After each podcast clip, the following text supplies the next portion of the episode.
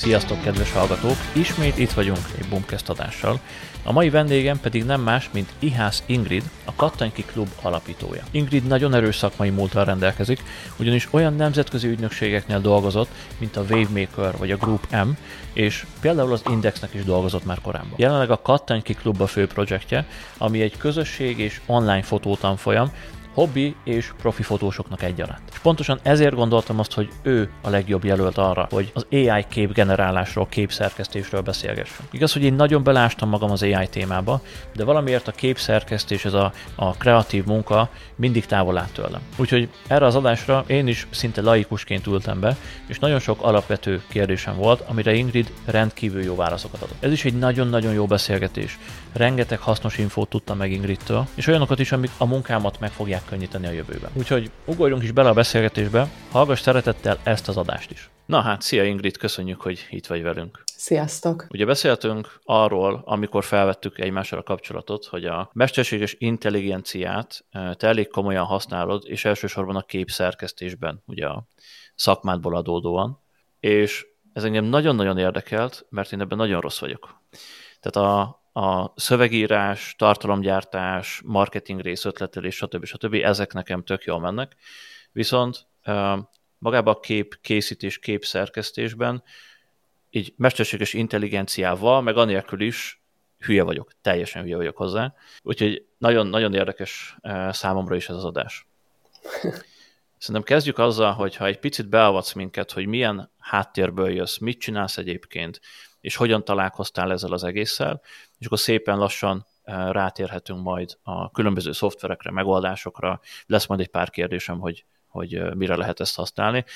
Így elsősorban laikusként fogok kérdezni, és remélem, hogy ez a a hallgatóknak is érdekes lesz. Rendben, hát én ugye a fotózásból érkeztem a mesterséges intelligenciához, illetve, ahogy mondtad a bevezetőben, korábban digitális marketinggel foglalkoztam, úgyhogy volt bennem mindig egy elég erős affinitás a technológiai témák iránt, úgyhogy amikor így megjelent a feedemben ez az egész mesterséges intelligencia őrület, akkor nyilván én is rámentem azonnal az eszközökre, ChatGPT, Midjourney, és elkezdtem őket tesztelgetni, tehát igazából úgy kerültem bele kapcsolatba, hogy fel lett hype a téma.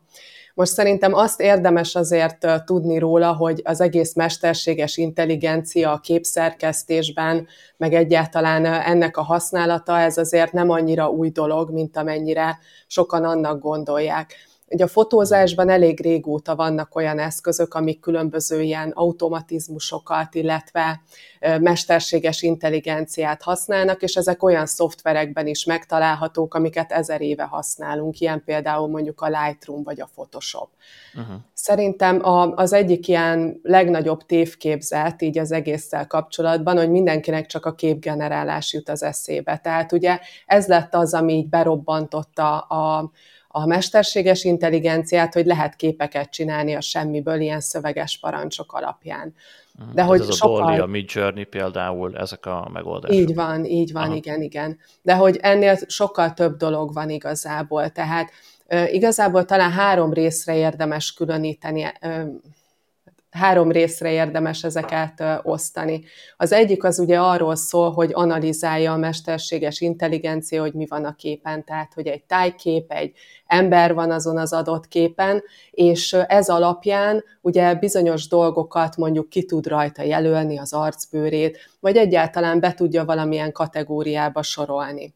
Ez, ez az egyik része. És ugye, ha valamit tudunk kategorizálni, akkor azután a kereshetővé is válik. Tehát gondolj mondjuk arra, hogy a Google Photos-ban felismeri a Google Photos az arcokat, és utána le tudod válogatni mondjuk a saját magadról készült képet, hogyha, uh-huh. hogyha ezt beállítod. Tehát van egy ilyen része, és ez az alap igazából. Tehát ahhoz, hogy bármit utána tudjon csinálni, először is tudnia kell kvázi, hogy mi van azon a képen. Uh-huh. És akkor ugye a következő lépés az az, hogy már szerkesztjük ezt a képet. Tehát ugye megállapította, hogy mondjuk milyenek a fényviszonyok, akkor automatikusan is tud adott esetben szerkeszteni vagy felismert egy embert a képen, és akkor ki tudja jelölni a bőrét, a szemét, és tud rá valamilyen szerkesztéseket alkalmazni, és ugye automatikusan retusál, vagy feljavít egy tájképet az alapján, hogy mondjuk van egy, egy közepesen sikerült tájképed, és ő viszont megtanult nagyon sok jó tájképet, és akkor a tiedre megpróbálja ezeket a dolgokat ráhúzni, és akkor az is ugye szebb lesz. Tehát van egy ilyen része, hogy tudunk automatikusan, meg gyorsabban szerkeszteni képeket, ami ugye az egész azon alapul, hogy felismeri, hogy mi van a képen. Uh-huh. És ezeket a dolgokat... Bocsánat, ide egy kérdés.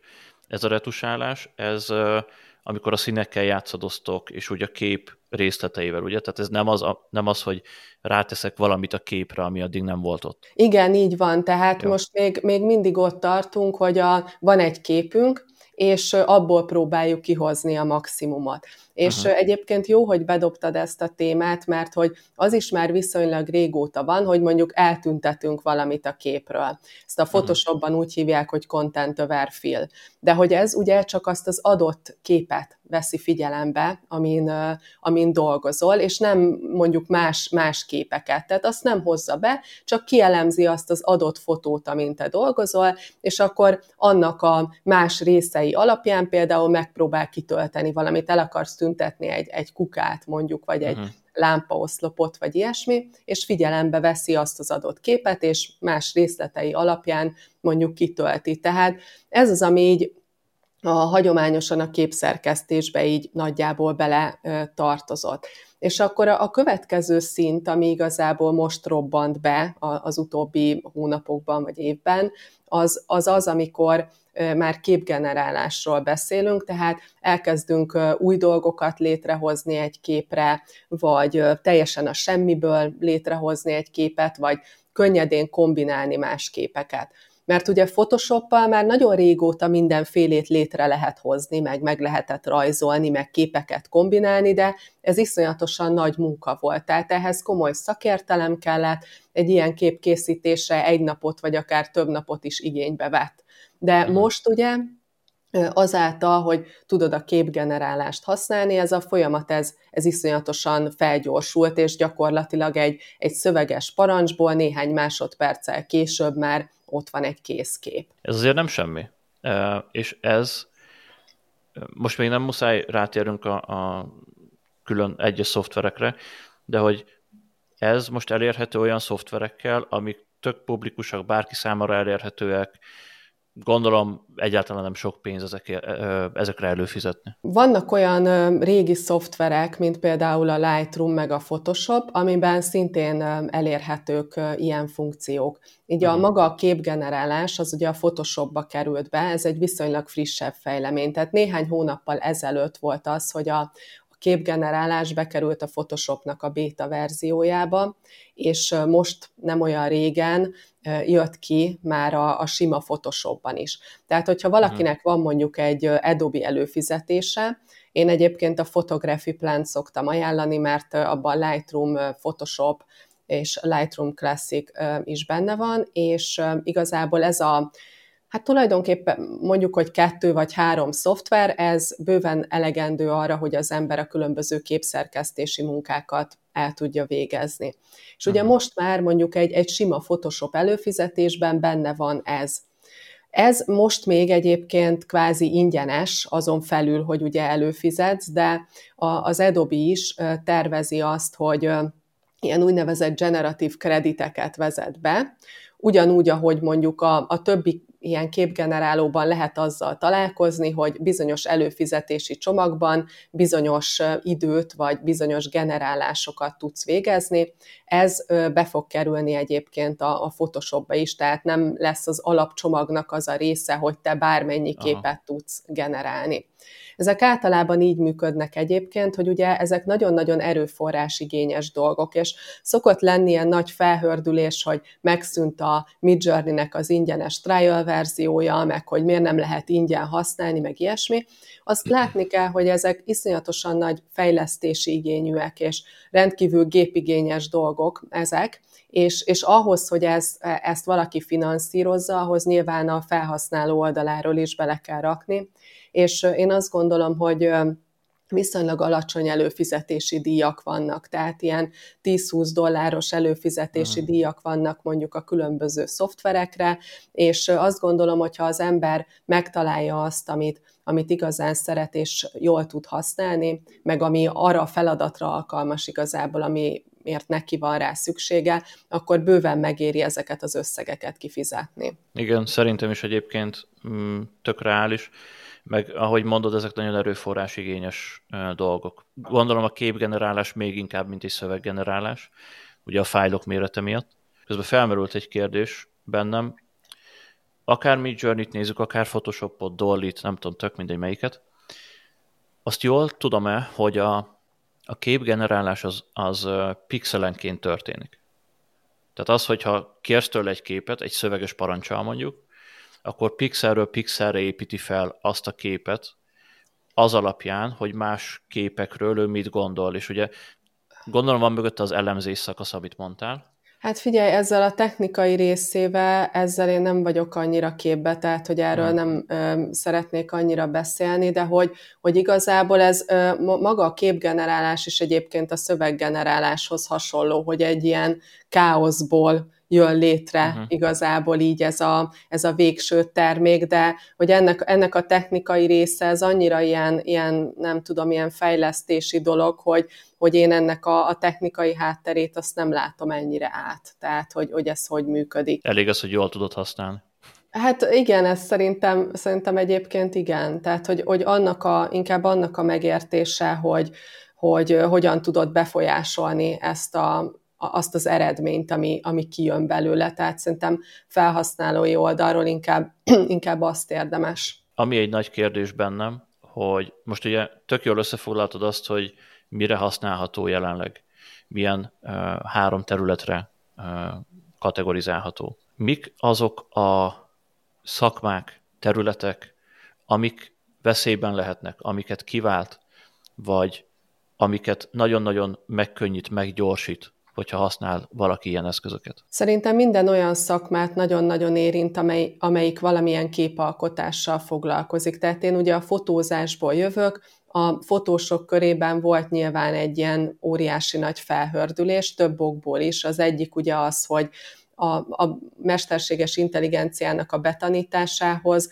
olyan fotókat, illetve egyéb képeket használnak fel, amik mondjuk publikusan elérhetők az interneten. Ugye ezeket a, az alkotásokat szerzői jog védi, ez az adott alkotónak a szellemi tulajdona, és ugye a betanítás során e, ezeket használták fel. Ez egyébként nagyon érdekes kérdéseket vet föl, de visszakanyarodva az eredeti kérdéshez, tehát vannak egyrésztről a fotósok, vannak a, a grafikusok, egyéb művészek, és az ő munkájukat egyrésztről nagyon megkönnyítheti ez, hiszen mondjuk gondoljunk arra, hogy, hogy valakinek kell valamilyen moodboardot létrehoznia, valamilyen ilyen hangulati elemeket, tehát nem kell mondjuk megrajzolni valamit kézzel, vagy, vagy megfotoshopolni kézzel, hanem könnyedén létre lehet hozni, mondjuk akár több fajtát is, megmutatni az ügyfélnek, és azt kidolgozni részletesen, amelyiket mondjuk elfogadta. Tehát ilyeneket nagyon-nagyon meg, meg tud gyorsítani, viszont ott van az a része is, hogy, hogy meg tud csinálni olyan jellegű dolgokat, mint az emberek. Tehát például az, hogy mondjuk valaki feltölt 10 darab szelfit, és akkor csinál belőle egy üzleti portrét. Vagy valaki mondjuk feltölt egy egy béna tárgyfotót, amit megcsinált a mobiljával, és akkor abból csinál valamilyen olyan szép dolgot, amit korábban mondjuk egy profi tárgyfotós tudott volna megcsinálni. Tehát vannak olyan területek, amiket, amiket nagyon-nagyon érint, és szerintem pont ezeken a területeken a legfontosabb, hogy beleássák magukat a mesterséges intelligenciába, mert azért azt is látni kell, hogy amíg az embereknek egy jelentős része a Google-t nem tudja használni, mert nem találja meg benne az információt, az, az soha nem lesz, hogy, hogy mindenki képes lesz magának ezeket a dolgokat megcsinálni. Viszont olyan emberekre meg szükség lesz, akik, akik ezekkel jól tudnak bánni, és ki tudják hozni azt az eredményt. Meg, meg a másik, hogy ugye nem mindegy, hogy az ember milyen méretben végzi ezeket a dolgokat. Mert mondjuk egy, egy hogyha valaki nagyon tömeges dolgokat csinál, tehát mondjuk egy, egy webáruházba, vagy iszonyatosan sok tartalom kell, vagy ilyesmi, abban nagyon-nagyon jó a mesterséges intelligencia, viszont hogyha mondjuk ilyen kevesebb személyre szabott dolog kell, például valakinek a személyes márkája van, vagy ilyesmi, akkor ott mire úgy promptolod a mesterséges intelligenciát, meg ilyesmi, akkor lehet, hogy sokkal több időt eltöltöttél vele, mint hogyha te magadból mutattál volna valamit a, a kicsi személyes márkádból, és hogy ez szerintem azért nagyon fontos, mert hogy ez a, ez a személyes rész egy csomó bizniszben ugye kiemeli az embert a tömegből. Uh-huh. És a személyedet Hát persze, bizonyos szempontból bele lehet rakni, meg meg lehet tanítani a stílusodat, meg ilyesmi, de, de valahogy a személyiséged az azért nem fog ebből visszajönni. És szerintem ez az a plusz, amit, amit az ember bele tud rakni, és, és amin érdemes gondolkodni, hogy hogyan hatékony. Ja, egyetértek, igen. A személyesség szerintem egy nagyon nagy plusz lesz a, a közeljövőben is már, amikor vagy hogy eljutunk odáig, hogy, hogy akár szöveggenerálás, képgenerálás, sok ilyen területen tudunk AI eszközöket használni, és ugye mindenki, vagy nagyon sokan elmennek abba az irányba, hogy ezek ilyen futószalagszerűek lesznek, akkor nagyon nagy, nagy előny lesz az egy cégnek, hogy van egy arc, aki mondjuk ott van, és akit ismernek, vagy van egy, egy bejáratott stílus, mondjuk akár nekünk ugye a hírlevélnél, tök érdekes, de a hírleveleket még mindig én írom. Részben a tartalom miatt is, mert hogy sokszor ugye így a, a saját életemből, tapasztalatomból, történésekből fogalmazok meg egy hírlevelet, és azt nem tudja egy AI. De voltak rá próbálkozásaim, hogy a stílust megtanítsam neki. Egész jól átvette, de valahogy mégsem nem, nem éreztem úgy, hogy tökéletes, és nem, nem engedtem azt az e-mailt ki. Úgyhogy ez nagyon fontos pont szerintem, amit mondtál, ez a, a személyesség, hogy ez megmaradjon. Igen, meg ez, ez tök érdekes szerintem, hogy volt olyan, akivel beszélgettem arról, hogy a, az AI jobb szöveget írt, mint ő, és hm. hogy, hogy ennek tökre örült. Viszont ez ugye, ez ugye akkor van, hogyha te, mint emberi kreatív, abban az adott tevékenységben nem vagy annyira jó. Mert hogy Igen. én mondjuk még nem tudtam olyan szöveget kihozni bizonyos dolgokra, ami mondjuk jobb lett volna, személyesebb lett volna, nem tudom, adott esetben humorosabb lett volna, mint ami mondjuk egy igazán jó kreatívnak a, a fejéből kipattan. És szerintem pont ez a, ez a rész, ez a férjemmel is sokat szoktunk erről beszélgetni, mert ő meg az egésznek a technikai oldalával van jobban képben, mint én, hogy hogy az a fajta ilyen emberi kreativitás, amikor nem az van, hogy betáplálsz valamit, hanem egyszerűen csak kipattan a fejedből valami. Annak nincs egy ilyen leprogramozható része, véleményem szerint. Tehát, hogy ott nem az van, hogy kielemzem ezt az adatbázist, meg azt az adatbázist, meg megnézek két sorozatepizódot, meg a híradót, meg a nem tudom mit, és akkor ennek van egy módszertana, hogy így kipattan utána valami a fejedből, viszont valahogy ez az ember elméjében mégis megtörténik, és szerintem ez pont egy, egy eléggé nehezen modell értelmezhető dolog, hiszen ezt még nem sikerült megfejteni, hogy az emberi elméből ezek a kreatív gondolatok hogyan esnek ki. Maga az ötletelés egyébként egy, egy olyan pont, amiben nagyon-nagyon sokat segít, mondjuk akár egy chat GPT is, tehát ezt én is tapasztalom, Viszont a tényleges tartalom legyártásában, legyen az szöveg, legyen az a te esetedben ugye kép, ha valaki nagyon jó benne, akkor gyakran nem tudja megugrani azt a szintet.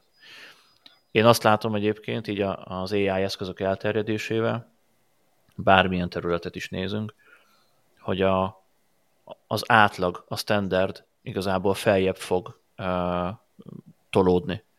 Tehát az, hogy, hogy van egy átlagos szövegíró, egy átlagos, nem tudom, fotós, bárki, akkor mivel sokan elkezdik majd használni ezeket az eszközöket, egyszerűen feljebb tolódik az átlag a munkának a minősége. És aki nem megy ezzel, nem fejlődik, ő sajnos ugye le fog maradni ilyenkor. Viszont volt még egy nagyon fontos gondolat, ami megfogta a fülemet az előbb. Mondtad ugye, hogy amikor tanítják ezeket a, a különböző szoftvereket, akkor olyan képeket is használnak, ami publikusan elérhető a neten, de mégis valakié. Ebből voltak már problémák? Vagy ezt hogy kezelik? Igen, rendszeresen vannak ilyen esetek, hogy mondjuk valaki felemeli a hangját, vagy adott esetben pert indít ilyen miatt. Ez nagyon érdekes egyébként, mert az is látszik, hogy a különböző szolgáltatások is reagálnak erre. Tehát például az Adobe, akinek ugye a mesterséges intelligenciája, az a, a generatív mesterséges intelligencia, az a Firefly névre hallgat, és ott lehet egyébként elérni, és ez a technológia van beépítve a Photoshopra ba is. Uh-huh. Náluk ugye az egy külön mondás, hogy ők az Adobe-nak a stock adatbázisán tanították be.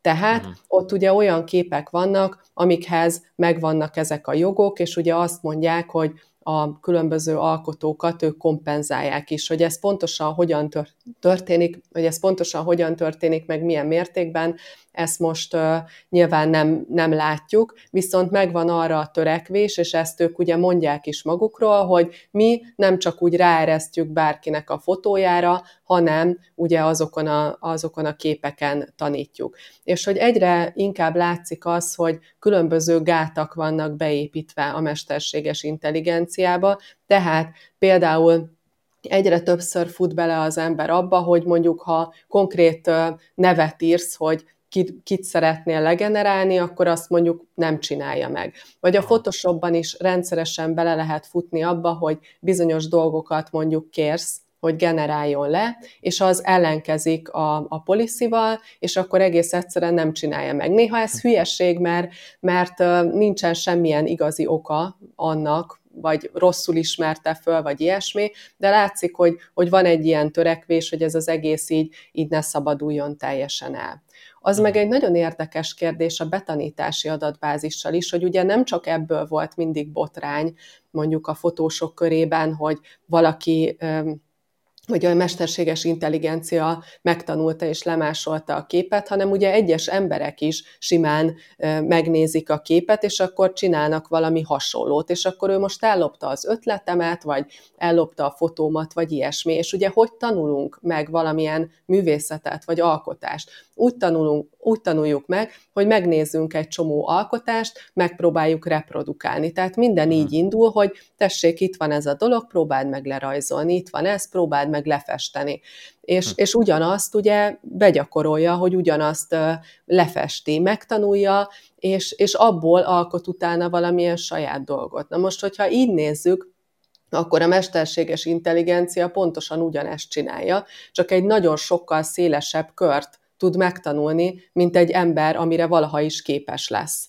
Ja. És hogy, hogy tulajdonképpen ezért nagyon trükkös ez a dolog, mert hogy ő nem lemásol mondjuk egy adott képet, hanem nagyon-nagyon-nagyon-nagyon sok képet megtanult, és abból alkot valami kvázi új dolgot. Gondolom, itt nem, nem most fogunk igazságot tenni, és nem mi fogunk ebben igazságot tenni, ebben a kérdésben, de amúgy hát mindkét ez, oldal érthető. Igen, hát, és és ez folyamatban van ennek az egésznek a jogi szabályozása, ez nyilván egy, egy hosszabb folyamat lesz. Tehát itt, itt sok minden felmerül így a szerzőség kapcsán is, hogy ki a szerzője mondjuk egy mesterséges intelligencia által generált képnek, mekkora hmm. volt mondjuk a promptolónak a, a hozzájárulása, mennyire kreatív, mennyire eredeti jellegű az a, az a fotó, ami létrejött. És akkor, hogy ez most a, a, a szoftver fejlesztőinek a, a, az érdeme, vagy a promptolónak az érdeme, vagy annak az érdeme, akinek a képeiből a legtöbbet tanult mondjuk az a, az, az adott ö, szoftver. Tehát, hogy nagyon sok felé ágazik, és biztos vagyok benne, hogy, hogy ez egy nagyon-nagyon nehéz ö, szabályozási folyamat lesz, aminek remélem, hogy nem az lesz a vége, hogy a, hogy, hogy mondjam, a kicsik ellehetetlenülnek, és megint a nagyok lesznek azok, akik meg vígan profitálnak az egészből. Igen, ez lett volna egyébként a következő kérdésem, hogy ha valaki legeneráltat egy képet, most legyen az Photoshop-pal, legyen az Midjourney, Dolly, gondolom mindenkinek megvan a saját kis um, um, ilyen ASF-je, hogy akkor kié mégis az a tulajdonjog, de így nagy általánosságban hogy van, vagy amit te használsz, azoknál hogy van? Hogy ez a tiéd, felhasználhatod, mert fizetsz a szoftverért, vagy hogy néz ki? Hát általában az szokott lenni egyébként, vagy legalábbis én ezzel találkoztam, hogyha valamilyen fizetős verziót használsz, akkor azt általában kereskedelmi célra is felhasználhatod, vagy mondjuk bizonyos csomagtól kereskedelmi célra. És most kereskedelmi cél alatt azt érts, hogy mondjuk kirakod a honlapodra, vagy használod hirdetésben, vagy ilyen módon felhasználod azt a képet, az, az ugye a kereskedelmi cél, és például amikor bekerült a Photoshopba a képgenerálás, tehát kikerült a bétából és a sima verzióban már elérhető, akkor azzal együtt került bele, hogy kereskedelmi célra is használható. Tehát mondjuk, ha te az esküvő fotóra rágeneráltál egy, egy kastélyt, meg három galambot, akkor azt ugyanúgy odaadhatod az ügyfeleidnek. Erre elvileg a béta verzióban nem volt lehetőség. Akkor igazából már most meg lehet csinálni olyanokat, hogy tök jó az esküvői fotós példa, hogy én oda teszek egy, nem tudom milyen kocsit, meg egy hátteret, meg egy unikornist, és akkor ezt teljesen valósághűen teljesen fotószerűen le lehet generálni, ki lehet egészíteni azt a képet. Probléma-e, vagy hol jön el az a pont, hogy el tudjuk-e választani a valóságot attól, ami ténylegesen ott van, és ténylegesen ugye meg van örökítve egy fotó által? E, ez nagyon komoly etikai kérdéseket vet föl, meg nyilván jogi kérdéseket is, tehát pont ez az egyik ilyen nagy veszély ennek az egésznek, az egész mesterséges intelligenciának, hogy nem lehet már megállapítani azt, hogy mi a valóság. És ugye amit nyomnak a cégek, meg nyilván a jogi szabályozás is, az az, hogy, hogy legyen transzparens ez, hogy minél lett mondjuk mesterséges intelligencia használva. És például a, a Photoshopban, hogyha belegenerálsz egy ilyen plusz elemet, akkor a képbe beleíródik ez a metainformáció, hogy AI volt használva a képnek mhm. az elkészítése során. Na most nyilván az összes ilyen egy, egy picit trükkös, mert biztos vagyok benne, hogy a, át tudom vinni ezt a képet valahogy egy másikba, és úgy kimenteni, hogy ez már ne legyen benne, vagy ez az információ bele van írva a képbe, de ha ez fel lesz töltve a Facebookra, akkor oda már nem lesz beleírva ez az információ. Tehát ez, ez nagyon-nagyon sok kérdést felvet, és sajnos azt láttuk, hogy a, az emberek azok nem feltétlenül a jóra használják a technológiát, mert hogy ugye az egész az, az internet, meg a minden a közösségi média, nagyon sok minden, és ugyanígy a képgenerálás is, van mögötte egy nagyon jó, meg pozitív gondolat, amit viszont lehet nagyon-nagyon rossz dolgokra is használni, és ez már az embereknek a felelőssége, és sajnos azt, azt láttuk azért az elmúlt években, hogy nem feltétlenül tudják ezt a, ezt a felelősséget így jól kezelni. Mhm. Visszakanyarodva egy korábbi gondolatodhoz, az is nagyon érdekes volt. Mondtad, hogy például tárgy fotózásnál is tud segíteni, akár javítani az eredményen, akár generálni is. Tehát ugye abban is tud segíteni, hogy nem egy fotó van, amit feljavít, hanem azt mondom, hogy nem tudom, itt ez a pohár, és akkor erről csinálj nekem egy profi kis termékfotót? Hát valamilyen, ma, tehát lehet az, hogy a nullából generálsz egy, egy tárgyat, és azt mondod, hogy legyen rajta egy ilyen vagy olyan pohár. Tehát ezt is lehet. Van olyan, ahova lehet referenciaképet feltölteni, és akkor csinál valamilyen hasonlót, és akkor uh-huh. mondjuk azt módosítod, és mondjuk be lehet azt állítani, hogy milyen mértékben vegye figyelembe az eredeti fotót. Tehát mondjuk egy, egy Playground AI-nál ott feltöltesz egy fotót, és akkor állítgathatsz egy csúszkát, hogy uh-huh. hány százalékban vegye figyelembe. Vagy a Midjourney-ben feltölthetsz fotókat, vagyis hát a Discordon keresztül ugye feltölthetsz fotókat, vagy akár netről is az URL-je alapján, és akkor azokat a fotókat is figyelembe veszi, vagy azokat a fotókat kombinálja, de újra rajzolva. Tehát, hogy, hogy ezt is ö, ö, látni kell, hogy nagyon sokszor ugye ez, ez nem úgy működik, hogy, hogy egy eredeti fotót módosít, vagy, vagy hogy látott nagyon sok fotót, és akkor arról a konkrét fotóról átveszi a galambot, és azt fogja odarakni a fotóra, hanem ugye megtanult nagyon-nagyon sok galambot, és a, a tanulás alapján rajzol neked egy új galambot. De ugye olyan is van, ami, ami a konkrét képet módosítja. Tehát ha van egy, mondjuk egy, a pohárról van egy a mobiloddal lefotózott képed, akkor ki tudod mögötte cserélni a hátteret, vagy van egy, mondjuk lefotózol egy bögre kávét, és uh-huh. szeretnéd, hogyha tejszínhab lenne a tetején, akkor kijelölgeted szépen a, a, a, a pohárnak a, a tetejét, és akkor azt mondod, hogy oda szeretnél egy, egy tejszínhabot kakaószórással és akkor ezzel kiegészíti mondjuk az eredeti fotódat.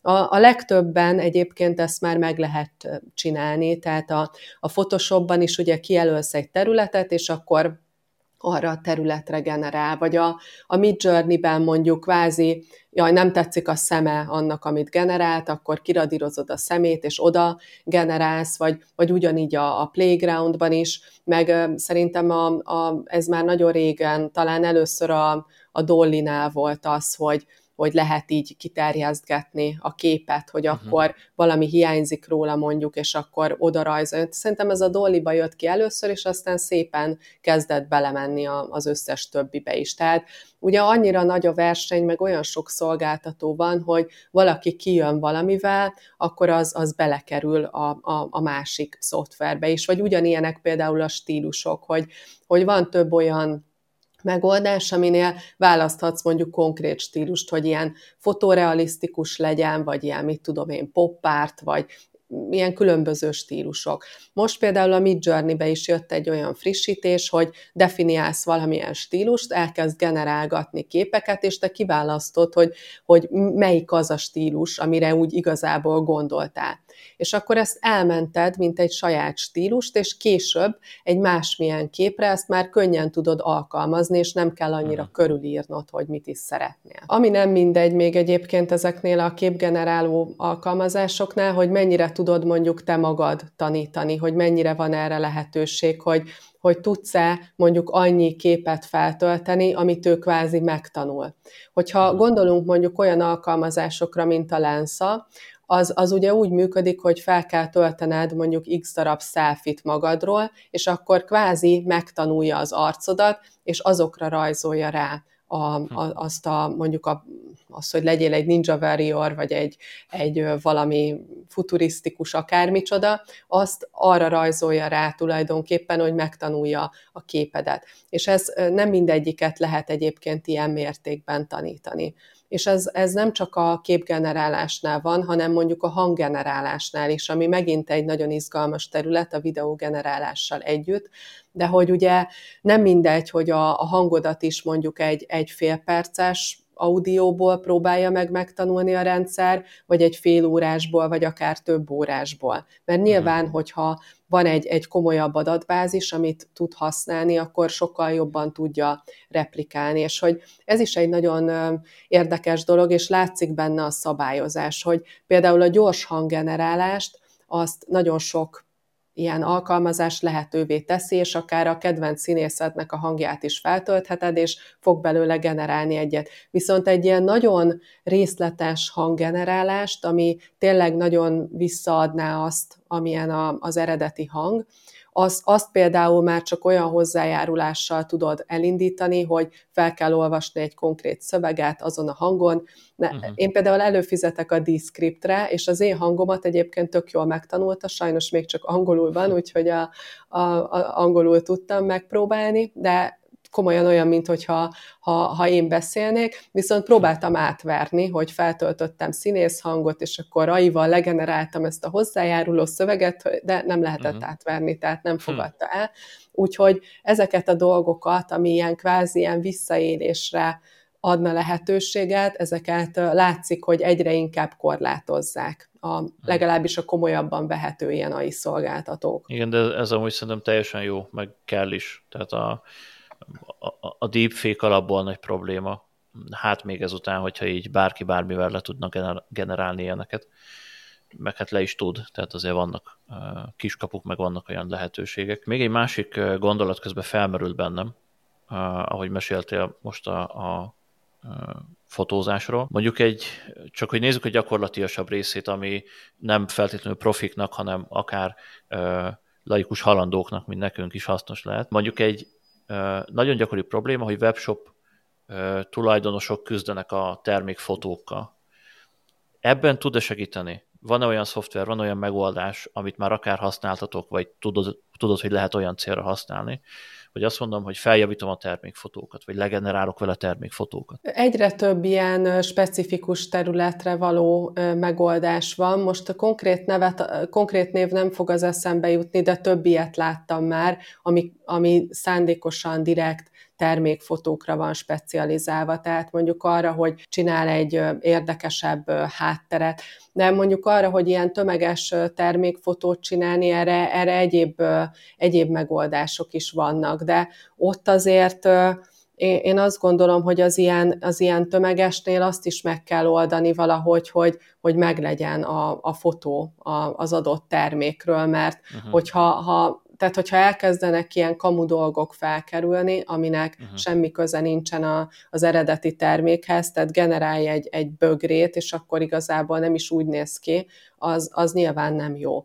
És hogy viszont ez biztos, hogy, hogy ebből rengeteg átverés lesz, sajnos, hm. mert tehát, hogy az se volt ritka eddig, hogy mondjuk Pinterestről valaki letöltögetett fotókat, és akkor azt kvázi, mint saját terméket. Most hát ezekkel a megoldásokkal talán még egyszerűbb lesz viszont a, olyan ö, szintű, meg olyan szépségű megoldásokat, amiket mondjuk egy, egy profi termékfotós meg tud csinálni, olyat ö, én nem láttam ezekből kiesni.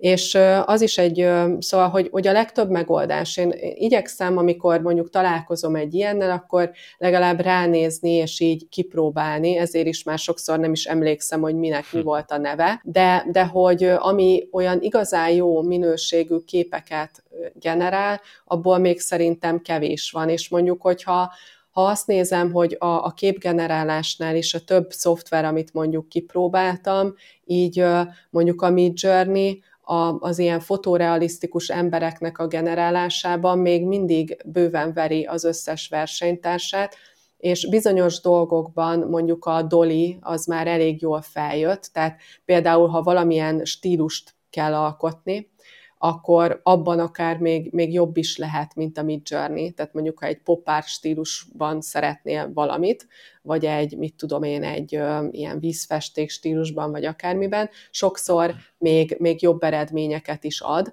Viszont a legtöbb ilyen, ilyen egyéb megoldás, amiket így, így próbálgattam, egyszerűen nem adnak olyan ö, minőségű eredményt, hogy, hogy azzal valamit lehessen kezdeni, és látszik, hogy azért mondjuk egy, egy Dolly mögött egy, egy OpenAI ott van, tehát hogy, uh-huh. hogy ez, ez iszonyatosan nagy cégeknek van olyan erőforrása, hogy mondjuk egy, egy ilyen minőségű dologgal ki tudjanak jönni. Akkor igazából két uh, fő eleme van, maga az erőforrás, hogy előállítsák azt a képet, illetve a tudásbázis, ugye, hogy mekkora az a, a tudásanyag, mennyi képet tudod kielemezni, és hogy ezáltal mennyi infója van. Igen, és ezért is egy ilyen érdekes kérdés ez, hogy például a Photoshopban mire számíthatunk, mert azért, hogyha Persze, hogyha úgy hirtelen ránézel egy, egy generált háttérre mondjuk, akkor hú de jó, meg, de, de ha úgy tudod, úgy jobban elkezded nézni, akkor, akkor meg fogod látni a bizonyos tökéletlenségeket.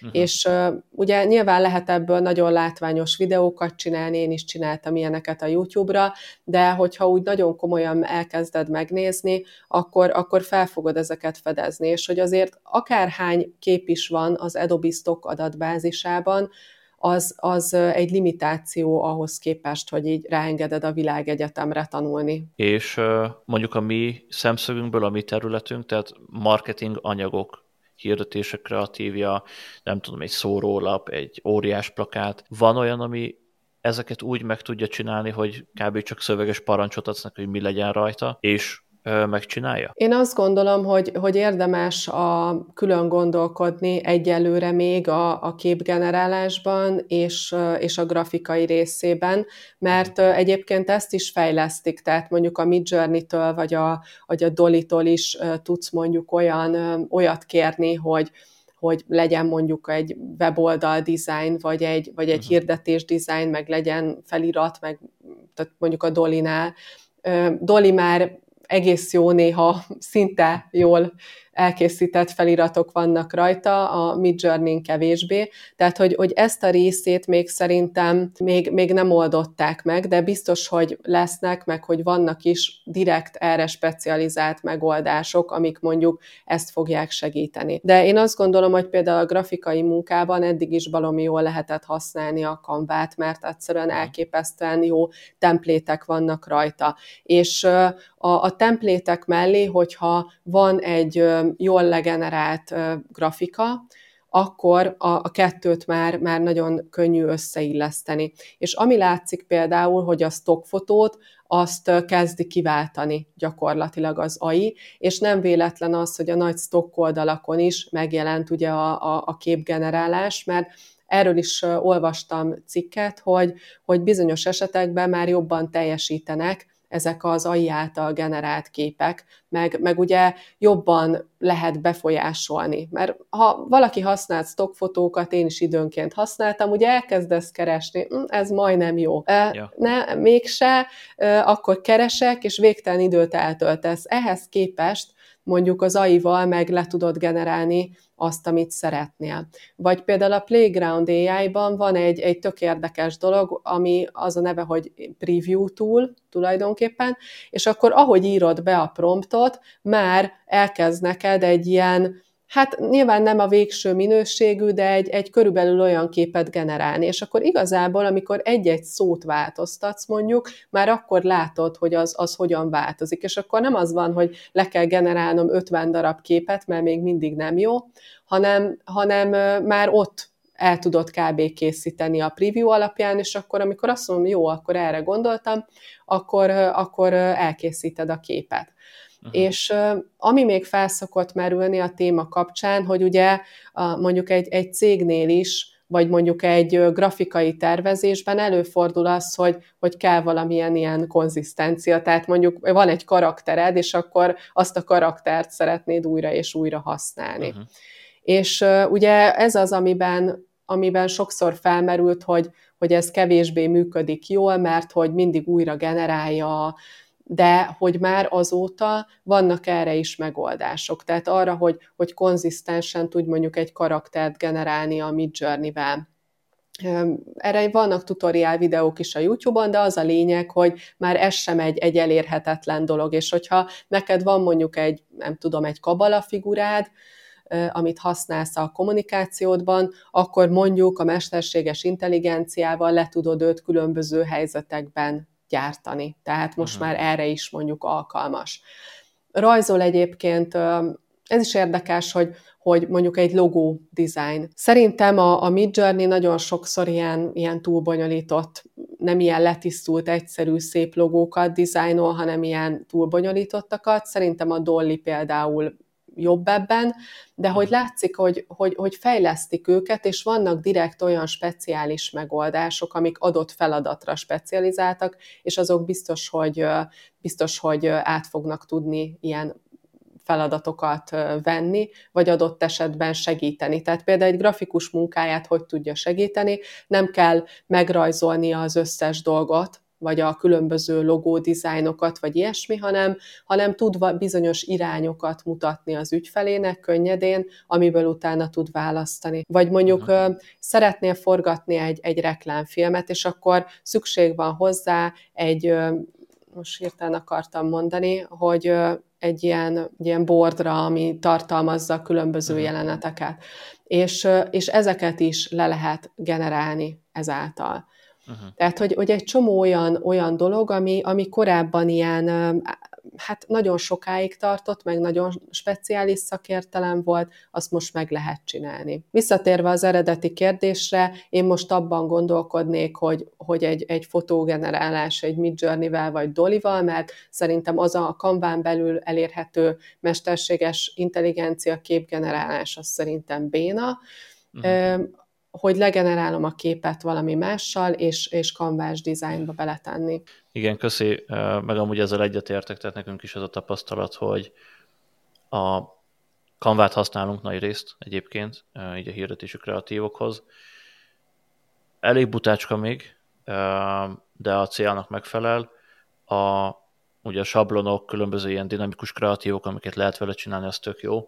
Az AI az még nem a legjobb, de, de akkor kombinálni fogjuk ezeket a megoldásokat. És a, ugye a legelterjedtebbek a, a Dolly, Mid Journey, meg most már ugye a ChatGPT is tud képet generálni. Két kérdés merült fel bennem. Egy, hogy ezeket lehet-e magyarul használni, tehát magyar inputokkal, hogy aki nem tud angolul, mondjuk ő is meg tudja magát értetni, illetve hogy egy átlag felhasználó számára melyik mondjuk a leg kényelmesebb, egyszerűbb megoldás. Ugye, tök jól mondtad, hogy ezek, ezek a legnépszerűbbek, meg ezekben érdemes gondolkodni. A ChatGPT-ben egyébként a Dolly 3 érhető el, tehát hogy ami a, ami a Dolly, az azt építették be a ChatGPT-be is, mert hogy ugye ugyanaz a, a, a fejlesztője ezeknek uh-huh. a mhm. megoldásoknak. És a legtöbb ilyen alkalmazás az egy picit felhasználói szempontból bonyolultnak tűnhet. Ebből a szempontból a legrosszabb jelenleg a Mid Journey, amit ugye a Discordon keresztül lehet elérni, ami egy uh-huh. ilyen, ilyen fórumszerű szoftver, és nagyon specifikus nyelve van. Tehát egyrészt ugye angolul kell használni, másrészt vannak ilyen parancsok, meg paraméterek, meg, meg minden ilyesmi, és ez, ez riasztó lehet. Viszont... Hát maradjunk abban, hogyha valakinek mondjuk a, a nem tudom, Facebook hirdetéskezelő bonyolult, vagy nem egyértelmű, akkor ő egy, egy Discordtól így a karjába dől. Tehát Igen. Ott, ott esélytelen. Igen, ez valószínűleg így van, és hogy sokan fordulnak hozzám már ott, hogy a Discord telepítéssel megakadtak. Ja. Úgyhogy ebből a szempontból szerintem az, hogy nem olyan régen bekerült a Dolly a ChatGPT felületére, ez ugye a plusz előfizetéssel automatikusan elérhető, ez, ez iszonyatosan nagy változás, hiszen a ChatGPT-vel nagyon sok nyelven köztük magyarul is tudsz beszélgetni, és ott már nem kell mondjuk pontosan tudnod azt, hogy hogyan kell promptolni mondjuk egy olyan mesterséges intelligenciát, ami legenerálja neked a képet. Mert hogy ugyanilyen beszélgetés, mint ahogy a ChatGPT-vel bármiről beszélgetsz, ugyanígy zajlik a képgenerálás is. És ő a veled való beszélgetésből a háttérben megírja a képgeneráláshoz szükséges promptot, és az alapján el, elkészíti a képet. És akkor, hogyha megvan az output, hogy, hogy milyen képet csinált, és valamit szeretnél rajta változtatni, akkor megírhatod neki, hogy legyen ilyenebb, vagy legyen olyanabb, vagy legyen más a, a képaránya, hogyha utólag veszed észre, és ez a, ez a beszélgetésből így, így kialakul. Úgyhogy ez uh-huh. szerintem egy nagyon könnyű megoldás, és, és emellett nagyon-nagyon sokat fejlődött. Egy dolog van, amiben egy kicsit gyengébb, mint a Midjourney, és az a fotorealisztikus embereknek a generálása. Uh-huh. Igen, és ugye az a, a, a különbség, csak hogy a hallgatók is lássák, hogy a Midjourney-nél beírsz egy parancsot, ami sok-sok darabból épül fel, igaz? Tehát akár egy képarányt meg tudsz adni, stílust, különböző kult szavakat, hogy fotorealisztikus legyen, stb. stb.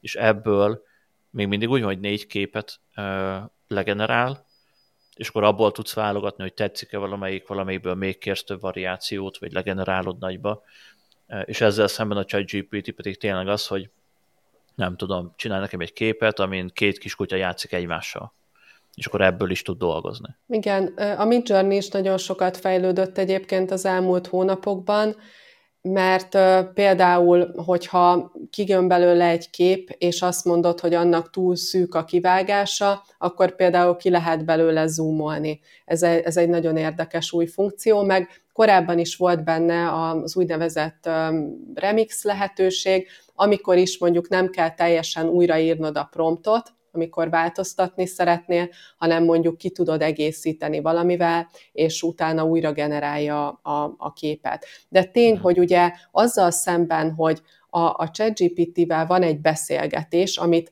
kvázi ő megpróbál értelmezni a, a korábbi nyilván a tanulási adatbázisa meg a valószínűségek alapján megpróbálja értelmezni, hogy mit szeretnél. A Midjourney ő nem fogja megpróbálni értelmezni, és számítani fog azt, hogy mondjuk milyen sorrendben promptoltad. Mert ugye ami a, mhm. a prompt elején van, az hangsúlyosabb lesz, és hogyha nagyon sok dolgot megadsz, akkor azt fogod észrevenni, hogy hiába írtad oda, hogy barna szeme legyen, még mondjuk mindig kék szeme van annak, amit csinált, vagy egyszerűen azt szeretnéd, hogy Farmer Jackie legyen rajta, de nincs rajta Farmer Jackie, az azért van, amiről beszéltünk korábban, hogy iszonyatosan gépigényes és nagyon sok számítási kapacitást igényel, és ugye minél több dolog van, annál inkább valamit abból ki fog hagyni, és nem fogja figyelembe venni, nem tud mindent figyelembe venni és ugye még a ChatGPT értelmezi, amit írsz, a Midjourney-nél sokkal inkább ilyen, hogy mondjam, ilyen, ilyen címszavakban adod meg a dolgokat, hogy legyen egy fotó erről vagy arról, legyen, nem tudom én, futurisztikus, meg legyen piros, meg legyen olyan stílusú, mint nem tudom, akárkinek a festménye, teljesen mindegy, tehát inkább ilyen, ilyen címszavakban adod meg, meg ezekkel a paraméterekkel, hogy paraméter, hogy milyen legyen mondjuk a képaránya, mennyire legyen stilizált, amit mondtam korábban, hogy stílusokat lehet definiálni, hogy akkor ebben a stílusban szeretném, vagy, vagy olyasmi legyen, mint egy másik kép, aminek a kvázi a sorszámára vissza tudsz utalni. Tehát, hogy egy ilyen kicsit ilyen, aki, aki szereti ezeket az ilyen technikai dolgokat, meg ezt a kicsit ilyen programozóbb szemléletű, vagy hogy mondjam, annak ez, ez teljesen fekszik, viszont aki inkább ezekkel nem tud annyira azonosulni, annak viszont abszolút jó megoldás a ChatGPT, mert kvázi segít neked abban, hogy, hogy megszülessen ez a kép. Tök jó, köszi, köszi szépen a, a kis ismertetőt.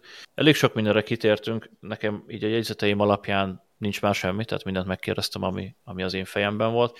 Van-e még bármi, amit el szeretnél mondani, amit hasznos lehet esetleg a hallgatóknak is említsük meg. Hát szerintem az, az nagyon fontos, hogy ugye az ember próbáljon meg nyitott maradni, akkor is, hogyha esetleg ilyen kicsit ilyen ellenségesebb érzései vannak a témával kapcsolatban, és hogy, hogy muszáj megismerni azokat a megoldásokat, amik, amik segítik a munkát, mert hogy megtakaríthatsz egy, egy csomó időt, adott esetben pénzt is, tehát érdemes szerintem, szerintem ezekkel foglalkozni, és, és amit én nagyon javaslok mindenkinek, hogy, hogy próbálja meg ezeket a lehető leginkább etikusan kezelni, és másoknak a különböző személyiségi, meg szerzői jogait tiszteletben tartva használni, mert ez, a, ez a, igazából a mi egyéni felelősségünk, hogy ez, ez rendben legyen. Egyetértek, igen, és igenis foglalkozni kell vele.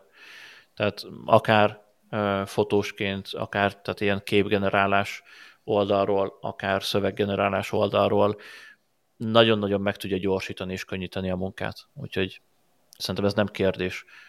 És így, aki minket hallgat, ő úgy gondolom, hogy ezzel, ezzel tisztában lesz. Jó, nagyon köszi. Zárásképpen Léci annyit mondja hogy hol lehet téged elérni, miben tudsz esetleg segíteni annak, aki, aki a segítségedet kérni? Alapvetően nekem két fontos felületem van, az egyik a dreamworldphoto.hu, ahol hogyha érdekel a fotózás, az utómunka, meg a fotós vállalkozás, akkor vannak online kurzusok, illetve van egy fotóklubom, ahol várok mindenkit nagy szeretettel, akár amatőr, akár profi fotós, és akár a családját szeretné csak fotózni, vagy a vállalkozás alkotásához készítenek képeket, szóval ezek a, a fő felületek. A Dreamworld fotón van például ingyenes fotótanfolyam, illetve még árazás kalkulátor is van fönt, úgyhogy ezt nagyon szívesen ajánlom mindenkinek, aki esetleg még akár kezdőbb a vállalkozásban. Én szoktam egyéni tanácsadásban is segíteni, most a klub miatt egy picit kevesebb időm van, de ha akár a mesterséges intelligenciával, képgenerálással kapcsolatban van valamilyen kérdésetek, akkor nyugodtan írjatok nekem e-mailt az ingridkukaszdreamworldphoto.hu címre. Nagyon köszi. Ezeket a, a linkeket, e-mail címet betesszük az adás leírásába is, jó, úgyhogy azok is ott lesznek, illetve a szoftvereket is, amiket említettünk, azokat is betesszük mert nem mindig egyértelmű szerintem így hallás után, hogy, hogy melyik pontosan micsoda, és akkor úgy tök könnyen megtaláljátok. Akkor még egyszer nagyon köszönöm, hogy itt voltál velünk. Köszönöm ezt a sok infót, nekem is hasznos volt, egy csomó újdonságot hallottam, és remélem a hallgatóink is. És akkor sok sikert neked a továbbiakban. Köszönöm szépen. Köszi, szia! Sziasztok! És ennyi lett volna már a Boomcast. Hogyha valamelyik podcast platformon követsz minket, akkor kérlek hagyj egy értékelést és kövess be, mert ez segít eljutatni az adást még több emberhez. Hogyha esetleg YouTube-on néztél minket, akkor dobj egy lájkot, és kommentelj bármilyen kérdésed lenne. Kezdjünk el beszélgetni. Hogyha tetszett ez az adás, akkor pedig ide kattintva érdemes ezt is megnézned.